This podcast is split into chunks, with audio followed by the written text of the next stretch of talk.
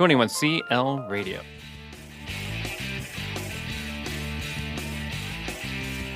Happy Monday morning to you, and welcome to the Education Vanguard. I'm your host, Michael Boll, thrilled and happy as can be to have you here. Thanks so much for joining me.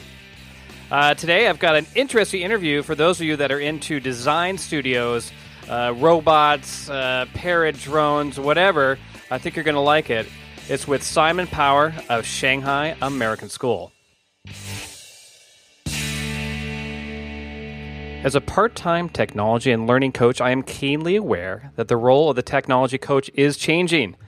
Maybe, but hopefully not, even disappearing.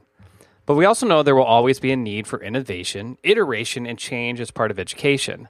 How else can we help our students keep up with the world, right? Simon Power of Shanghai American School is transitioning from a technology coach himself to an instructional coach, and he is doing it in part by heading up the middle school, high school design studio at his school.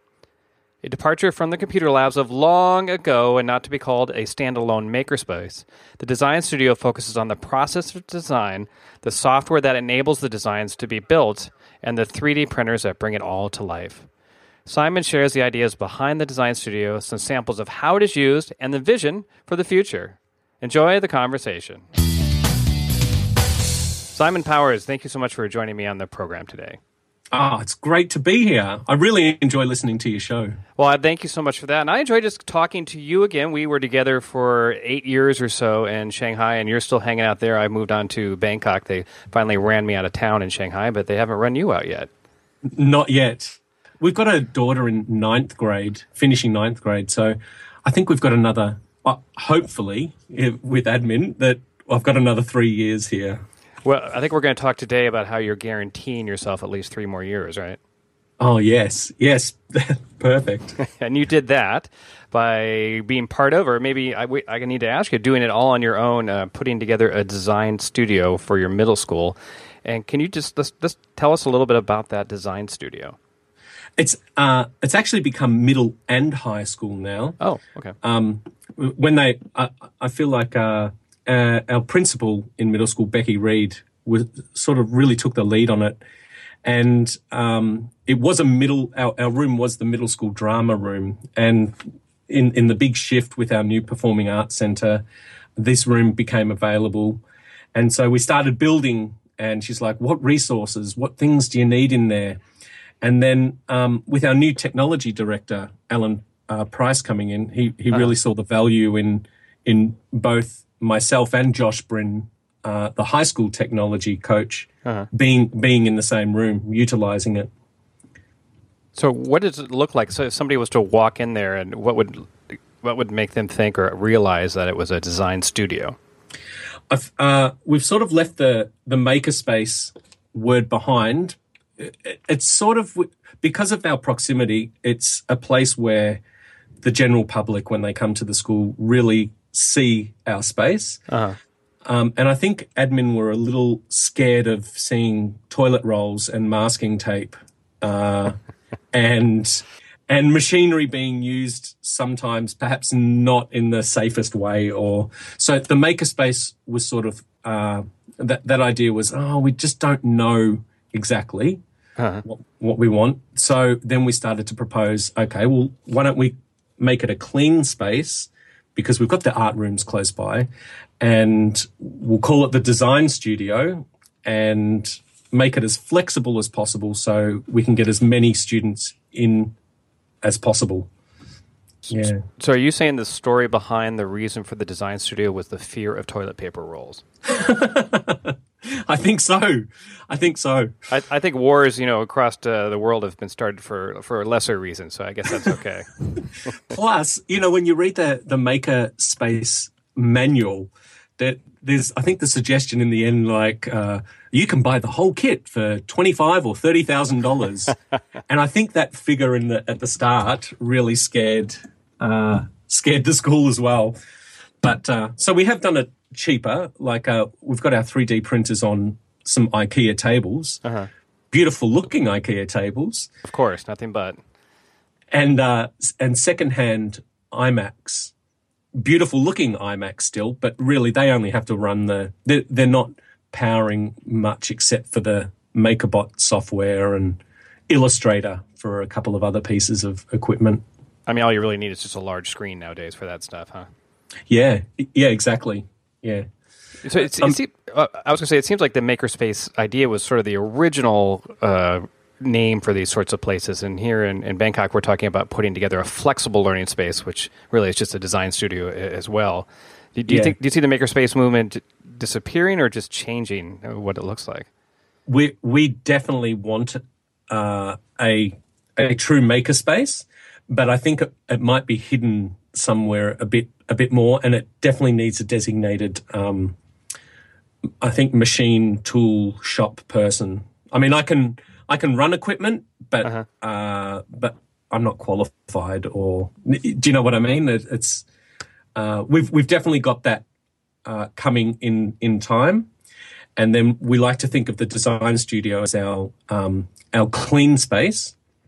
And I think I mentioned to you the laser cutter that's coming next right, year will be right. will be as dirty as our design studio gets. Right. So when you that, say you're not qualified, meaning you haven't lost a couple fingers yet. no, no fingers, no fingers. So we'll keep I mean, yourself I, unqualified then. I'm I'm very good with a cordless drill and a jigsaw, uh, but I think in a court of law, if a student lost a finger, I just don't think I'd cut it. Literally. Yeah. Literally.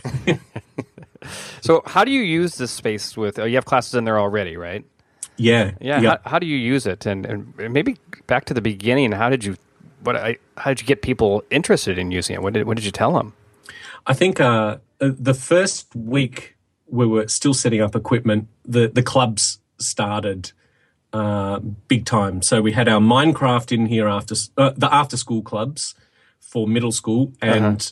and the tech clubs uh, for high school as well. So on a Monday we started off with. Uh, Uh, Minecraft. Tuesday was called Tuesduino, uh-huh. and that was that was all of our Arduino uh, equipment. Sure, I guess. And tw- little Tuesduino is close enough to Arduino, best you can. Yeah, say. yeah, yeah. Keep going. I made, I made that word up. By very the way. nice, very nice. It actually works for Thursday too. If you're a Thursduino, if you yeah, okay, if you want to do it twice. Yeah, yeah. And then Thursday was our Photoshop uh, elective. Uh, after-school activity, and then Friday we have uh, anime, which is the animation one. Okay. Um, and and so we started getting the smaller groups of kids for those first couple of weeks together, um, and it, it pretty much went from there. As soon as all the equipment was in, we had a, a, a faculty meeting. I asked Becky if we could have the middle school in here, uh-huh. and I set up little stations everywhere so they could see some of the things. And also wrote down a lot of the, um, you know, so we've got other equipment like Spheros and the little Parrot drones uh, as well. And so I set up little mini activities with some ideas for math, science, and humanities as to how they could use the space. And All so right. they they had a great time. You're asking teachers to maybe even depart a little bit from what they've typically been doing in the classroom. And, and how do they... greet that idea? I mean, do you find people flooding in, or do you find you have to push a little bit to get people to come in? No, it's definitely uh, definitely flooding. And, oh, great. Yeah, and, and that's getting to be the hard part because, uh, let's say, eighth grade humanities recently had their poetry, and um, they uh, did like a Ken Robinson animation uh-huh. uh, uh, for their poetry. Uh, in the design studio with our animation boxes. We've just got these nice light boxes that the kids can record with an iPad on top of it and uh, film and then put music and things to it. Oh, nice. Um, but we could only get uh, one or two classes in at a time, and because all of eighth grade's on at the same time, it's it's definitely making it tricky to get the whole of, say, eighth grade on the same page with, with how the tech is being being used. So mm-hmm. um, we're definitely targeting different teachers at different times. All right. But you, it sounds like people are embracing it. So there's more use than you can even handle, perhaps. For sure. For sure. So uh, sixth grade uh, was a, a great example with the math. Mm-hmm. Uh, we did we did at the start of their um, rate and unit uh, course or unit of work. Uh, an introduction to the three D printers, and and so we had the classes in for two uh, two lessons in here, where they just in Tinkercad, created a key tag mm-hmm. and sent it to the three D printers. And then they had to check uh, how much filament it was using and the time it took to print their key tag. And then they were graphing that for their math class. So trying to always bring it back. And it, and it was that double whammy too, because uh, every sixth grader now understands the, the language around the three D printer, and also uh, the, the basics of uh, how to design something in Tinkercad and Google SketchUp. So now do they want to use it every day? Every day. Every day. our biggest our biggest thing is uh, we've got one rule with the, the three D printers is you, you can't just download it. It, oh, it oh, has to be Ah, you uh, have to designed. create it. Oh, brilliant. Oh, yeah. yeah, but it still can be popular, but at least then you know every piece of work is original. Yeah. Oh, oh yeah. So our high school three D club um, come in, and they've been building things like um, uh, just the, the, you know, the tape dispenser holder roll thing in the middle uh-huh, that yeah. that always goes missing. So now, you know, they designed one of those, and uh-huh. and, and then we just, uh, you, you know, teachers are loving it. They don't have to get the whole new dispenser. They just get the little holder for the roll in the middle that they always lost. All right, well, so now you're back to the holders and rolls of toilet paper. Yeah, yeah. Except tape this time, I guess. Now, yeah. Do you have a favorite lesson that's happened this year that you, that would be, people would want to hear about that you'd like to share? I think uh, definitely the coding was a real hit. Okay. Uh, this year during uh, Code Week, we've got the Spheros, uh, the little, uh, the, you know, those little uh, yeah. robot balls. Okay, tell me about those. Yeah. They're, they're just fantastic, especially for coding and getting the kids, uh, making sure that everyone has a chance to code for that week and then taking it further as well. So we introduced that uh, those and the, the Parrot drones as well. And they were, uh, the, the Parrot drones also had the, the coding, and it was just fantastic, fantastic. So we set up little tasks for the week mm-hmm. um, in terms of, okay, that. There's a fantastic high school drone competition in Australia where they have to uh, get the, the drone to go a, a particular distance and uh, drop that EpiPen to the, the guy out in the field. Um, so we modified that with our little Parrot drones, and uh, had the had a, had a course that the kids had to program. So of course that was a tremendous amount of fun, I guess. Tremendous amount of fun, and they're like, "Oh, that's coding. Oh, I get it." And then we, and then that led into then the uh, Sphero put out some fantastic lessons for uh, uh, science and math, and so the science classes came down. Eighth grade science came down and, and used the Spheros and looked at their the gene pool, uh-huh. and so we all we all started off a particular color with our X and Y, and and then and then we made everyone giggle when. Uh, two of them procreated, and you know, and then they had to change colour. And so yeah, that the the little toys have also been the uh, a, a fantastic thing for the the space. Now we we talked a little bit before the show uh, about how you've left the teaching of apps behind. Now that was a big role for technology coaches like us at one point in our careers, but it doesn't seem to be so much anymore. What did you mean by you left that behind? Uh, I, th- I think we're nearly at the point where we could be bringing any any computer to school now. Yes, we're still a Mac uh, school, but um, this, the, you know, the online software or something that the kids introduced me to uh, is is fantastic. There's no need anymore for two or three lessons on how uh-huh. to use uh, Excel or numbers or, or or one of those things. We can just get straight into it. Be, having the project-based learning, we've we've had a huge push this year with that, and uh, and it, it just makes so much sense that the, the kids can focus their attentions on on what they really want and how they're really going to produce their their project mm-hmm. um, without forcing everyone into a particular app or a particular way of doing it. So everybody's just sort of agnostic about the apps. Just Definitely. Find the one that works for whatever happens to be your situation. Yeah, yeah. And, and um, and, and having the three D printers as well was the, has just been fantastic, because it, it's it's showing the kids the design cycle, and it's like the, it's no it's no longer a fail if if it doesn't print it properly the first time. You know, they haven't they haven't mm-hmm. oh you know my whole project's dead. It's like, no no this is great. Okay, we go back, we do all of these settings, and we we change this around, and then then we see. So yeah, the, the design cycle is is big, and I guess that's why we called it the design studio in the end. Oh, that makes sense. So we talked also as well. You know, in the in the old days, it was a computer lab, and you would bring everybody in, and then that computer lab disappeared. And yeah. as technology coaches, we went into the classroom. Is the design studio a return to the computer lab? Oh, not that yeah. that's a bad thing. Like, we want to say that's bad, but it doesn't necessarily have to be a bad thing. Yeah. I, I still get into the classrooms, but when but uh, I, I guess our collaborative spaces in middle school aren't as uh, broad and wide as, as what we want. So uh-huh. it's definitely become a a collaborative space as well for the students to come to. Um, it doesn't mean that I have to be here all the time, because we do have an assistant that that is in the space at all yeah. times. Someone is always here, yeah. and it. Which means that it's always open as well. Um, yeah, that's a really good question. Uh, uh, uh, yeah, I think I, I'm I'm definitely getting in a little less to the classrooms now, having the design studio, um, but I'm working more with the teachers, I feel, as well.